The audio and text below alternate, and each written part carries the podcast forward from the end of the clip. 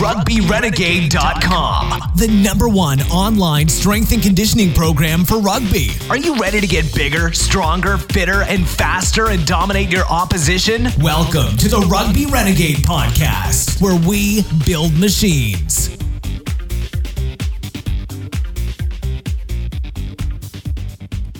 Hello and welcome to the Rugby Renegade podcast. Today's episode is sponsored by Pro Athlete Supplementation. Check them out at pas-nutrition.co.uk for all your supplementation needs. And don't forget that subscribers to the Rugby Renegade program get a 40% discount on retail prices. So it's episode 29 of the Rugby Renegade podcast. My name's Jamie Bain and today I interview Ryan Harris, Head of Strength and Conditioning at Dragons Rugby. Uh, and he took time out before their game against Cardiff Blues to talk to us about all things rugby strength and conditioning. Give it a listen. Hi, Ryan. Welcome to the Rugby Renegade podcast. Why don't we start by you just uh, telling our listeners a little bit about yourself, how you uh, got into strength and conditioning, and some of the teams and sports you've worked with? Um, yeah, hi Jamie. Um, well, so Ryan Harris. I currently work for uh, Dragons Rugby, um, being head of strength and conditioning here for the last four years. Previously to that, I worked with the academy for three years. Um, coinciding that worked with uh, Wales under 20 side um, alongside side that role. Um, prior to that, I was uh, an S&C coach in what was uh, UWIC or now Cardiff Met. So know, sort of four or five years there. Yeah, and uh, it, was rugby a big passion of yours? Is that that why you ended up working there, or have you been involved with other sports? Yeah, pretty much. Um, I played rugby all through sort of um, school and and then university, um, uh, and through that really got got into S&C um, through those channels. When I got to university, um, sort of took my training a little bit more seriously um, from a personal perspective. Started to look into it, and then um, from there moved on to obviously coaching within the sides, doing uh, my degree and masters there. Um, so I picked up bits and bobs to go alongside obviously the S&C perspective and uh, kind of enjoyed that role and that's what got me into where I am now really. Oh, cool. So um, we try and get in sort of the mind of our, our, guests and try and sort of get what their their philosophy is. And obviously, that's not a, an easy question to answer. But if you were to sort of pinpoint key parts of your philosophy, what would they be? Yeah, I think there's a lot of things that underpin it. But the key ones for me is, you know, strength is a big focus as it does underpin a lot of things. When um, when you get guys stronger, obviously they became more robust. The injury prevention side of it ties into that, um, and then it crosses over quite quite easily into um, the performance on field. That's the important thing for us is you know we, we get that crossover and looking of how to develop our guys so they're rugby athletes rather than just you know decent in the gym. Yeah, definitely. And and what um, what sort of um, tests or training do you use to to kind of make them not just strong in the gym, more sort of athletically sound? Yeah, of movement ties into strength. You know, so we're strength through the movement qualities that are replicated on field. So you know, we don't uh, we spend a lot of time on you know our core lifts and our basics um, to get them strong through there. Then the progressions and crossovers sort of push through. So you know we, we replicate a lot of um, sort of a basic session, maybe your squat, your clean, your deads, um, and then cross over those into some of stuff we've been using in, in, recent years is the, the um, sort of horizontal strength stuff like your MyoTruck and uh, sled and all the rest of it then to replicate maybe scrum position or, or what we look at in terms of the crossover for those forwards, um, especially the front five. And then we're looking of how our strength qualities echo into our speed when we look at the outside backs, really. So replicating some high speed stuff and force production, seeing where that lies on the velocity curve. Yeah, that's that's definitely a, a good trend that's coming. More and more people are starting to use that sort of horizontal force velocity work. And have you done any like specific testing on that? I know there's a the um, the app by JB Morin that um, that can actually monitor that. Have, have you done anything with that? Um, we've sort of crossed over onto it. Um, one of my Simon Church, who's a guy who works in, in our department, he's uh, the senior S&C as well, has uh, just finished finished some of his uh, potentiation effect of sled work um, in terms of looking at that force production and uh, looking how we can potentiate with a sled into some speed stuff. So we've done some some on-site stuff, looking at bits and bobs. We seem to get sort of rather than testing data, our gym data across, um, and then the, the easy given for me is obviously speaking with the rugby side, the rugby coaches, and having a look what they are seeing. Is it, are they seeing the scrum replicate? Are they seeing better contacts in, in sort of tackles, etc., contact area? And you know that's a big indicator for us. Is at the end of the day, we've got to aid those guys in, in getting best output of, of our individuals, our players. So um, that's a, that's a big thing we do. We do quite a bit of testing, but most of it's sort of sort of in gym based testing. So you could even say it's monitoring. So having a look where our sessions are going, and are we crossing that stuff over well enough so they're seeing transition onto the field. Yeah, that's good to hear. You, you don't want your testing to, to interfere with your training if you're getting, like say, monitoring out of the training sessions. That's that's perfect, and it's also good to hear that you're yeah. you're actually you know communicating with the coaches and seeing what they want and, and whether what you're doing physically is you know taking effect on the on the pitch. That sounds sounds awesome. And and you kind of touched on on that side of thing. It makes me think about this year and kind of the almost the sort of change in style of rugby. I know working in the Premiership that it seems to be a lot more attacking orientated. Is, is that something you've seen in the in the uh, Pro 14? Yeah, what we've got, um, we're under a new regime. You know, Bernard Jackman's taken over this year, and you know, um, big positive changes. Uh, our game structure has changed, so our setup has changed, and uh, it's quite interesting for me to have a look at um, our GPS data and see how our games evolved from last year in terms of physical output for players, especially in specific positions. So um, we're starting to, you know, get four games in that acute chronic load and have a look what the physical demands are of, of first of all the league and and what our new shape gives us really. So um, yeah, it's quite an interesting time and it's a lot of hard work and intensity of our sessions has had to go up and uh, running loads have gone up slightly, but big increase in our high speed running loads. And uh, have you seen anything in in number of collisions and stuff like that? There was some stuff in the press this week about there being a lot more collisions in the games kind of due to the way that the, they're refereeing the breakdown, etc. Is that anything you've noticed? Yeah, we we are monitoring it um, in terms of what we've looked at in the past is obviously number of contacts through our analyst department, number of tackles, and the breakdown work. Um, I think it's inevitably going to cross over, as in I think referees are pushed on that angle of trying to make, make the game more expansive by doing. We, we look at sort of periods of ball in play because I think um, a lot of the data can be nullified when you average it out over 80 minutes. Mm. So we're looking at factors within, say, a three and a half minute ball in play block is the high exposure end of, of what our players have to withstand. Um, so, you know, we're looking at those blocks and working those blocks, things like anaerobic games. Inevitably, with that amount of ball and play, there's going to be more contacts, more contact areas, just because the game is becoming more expansive. Yeah, definitely. Now, uh, this is a question we, we ask all the guests on the podcast. Uh, and what what do you think the biggest mistake rugby players make when it comes to strength and conditioning? Um, it's a difficult one, really. You could probably, depending on what level they're at, I think there's mistakes made at, at all levels, and, and don't get me wrong, nobody's going to be ever be perfect, and I think we learn a lot more from our mistakes than we do from the stuff we do well. So we're, we're first to put our hand up. We're quite critical in our department. Is yes, we'll try things, but you know we'll make sure we review them and, and have a look at them. But um, I just have a look at if you look at your semi-pro underneath that is again probably not building a good enough strength base before they, they, they probably concentrate more on the one percenters than they do on the ninety percenters. Yeah. Um, I think the biggest thing is they're going to cross over is if you, you get your core lifts right, get your acceleration, get your speed work right, then you're going to get the best bang for your buck, especially when you're working full time and only got a few, three or four gym sessions a week, a couple of rugby sessions. You've got to find out where you get the best or the most bang for your buck within that.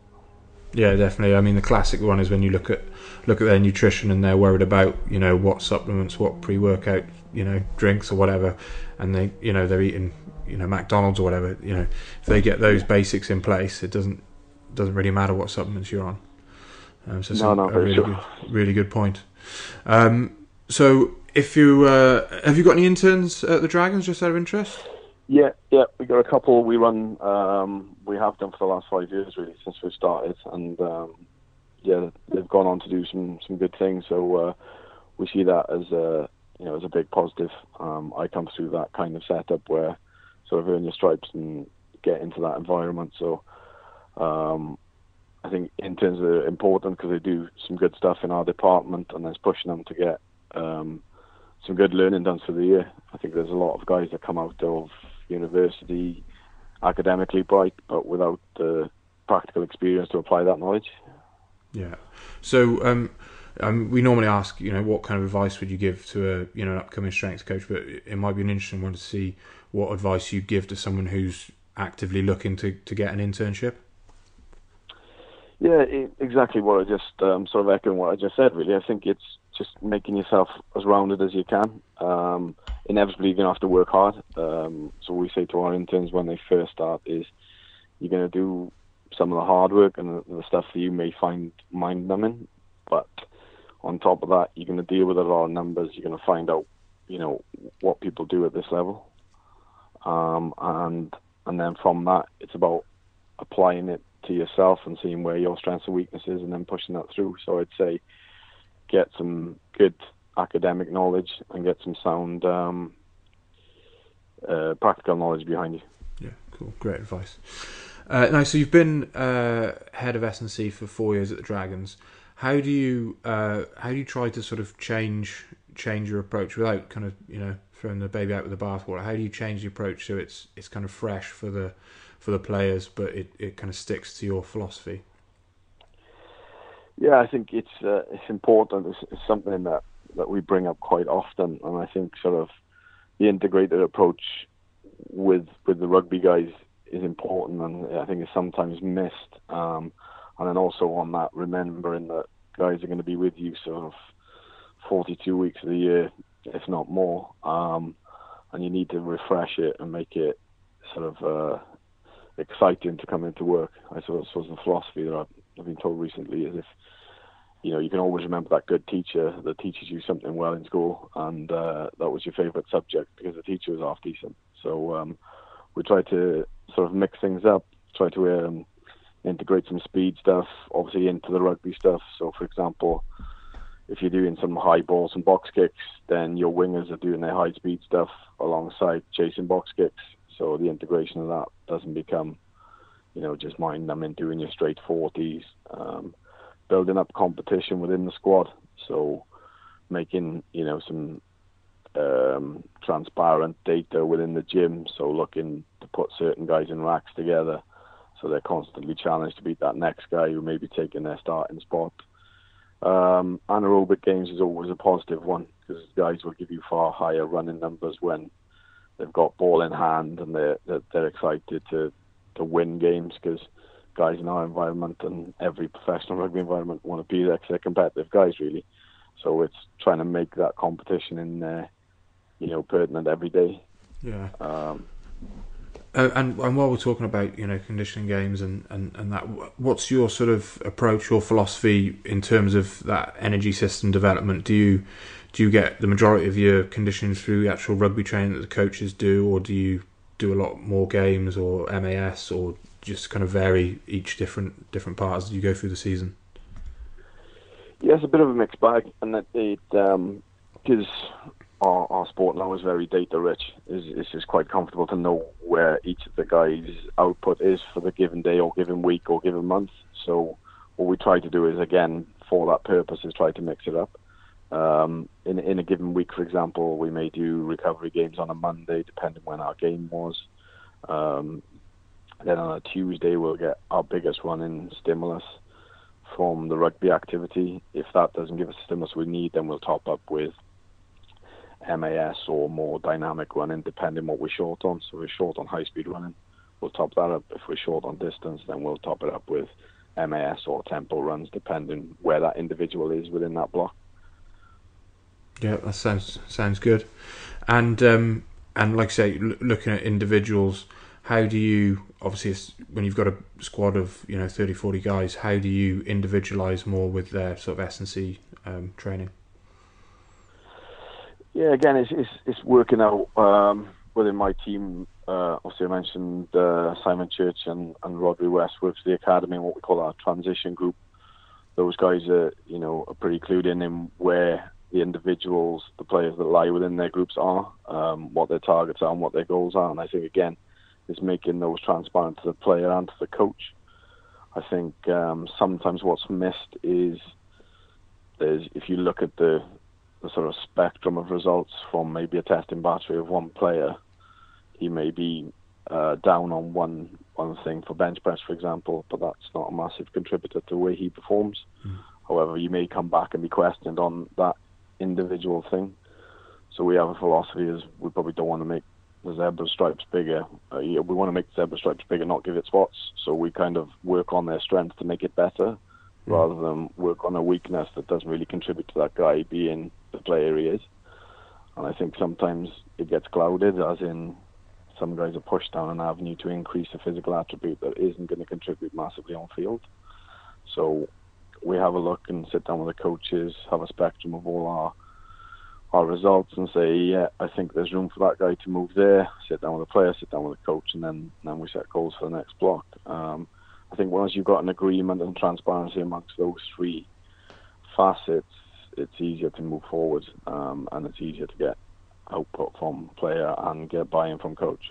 Yeah, definitely. I think, I think you're right. You've got to include include all the people in it, and I, I suppose a classic example would be that kind of that skinny player who potentially doesn't look like they're you know physical enough to play play the game, but you know their their rugby output's fine, and then you try and put in loads of size on them, and then they lose that kind of uh, you know work ethic in the in the game. That'd be a classic example of that. So yeah, you've got to take everything into account, haven't you? Yeah, definitely. Um, so moving on, you uh, obviously the big changes to the Pro 14 with the, the South African teams uh, coming out. Have you played uh, any of them yet? Yeah, we played the Southern Kings last week. So um, yeah, successful. Managed to have a bonus point win oh, great. there. So that was. Um, and that was away, was it? Sorry. No, that was home. That was we home. haven't travelled to South Africa yet. Um, so how how you deal with the with the travel? Obviously, it's a, a lot further than you'd be used to travelling. Um, how you how you cope with that with the players in terms of um, recovery and make sure they're up for the game? Yeah, South Africa isn't really uh, a massive one because you don't go through massive time zones, as in because we the time difference is is okay. Um, uh, we will get out there early in the week, so our travel will be earlier, um, and we'll have sort of a mini training camp there. Um, so we get the travel out of our legs obviously before game day, so we'll be probably game minus three or game minus four before we get there. Um, then run a recovery day, a day for, of rugby, probably another short day. Then our team run, then play. Um, I think that's important. As in, if if your travel is too tight to your game, there's always you know an air of the guys a little bit groggy going into that. If your travel is, is that long, sort of 11 hours plus there, so we could just got to make sure the guys are there. We get them recovered from the travel, then we ease them into the rugby week, and then uh, get through that really and get into the game. Cool. And and in terms of uh, like game preparation um, for the players, kind of on an individual level, how um, how structured is that from from your point of view? Do you, do you put um, you know things in place for them, or have you kind of worked with them to develop their own individual sort of preparation? Uh, you're on about match day warm up, yeah, yeah, yeah. So yeah, we've got obviously individual work-ons. Um, so the way our plan will run is everybody's got, and I think it's very individualized in terms of mentally and physically how guys will prep for a game. So we give them that freedom leading up to our team warm up.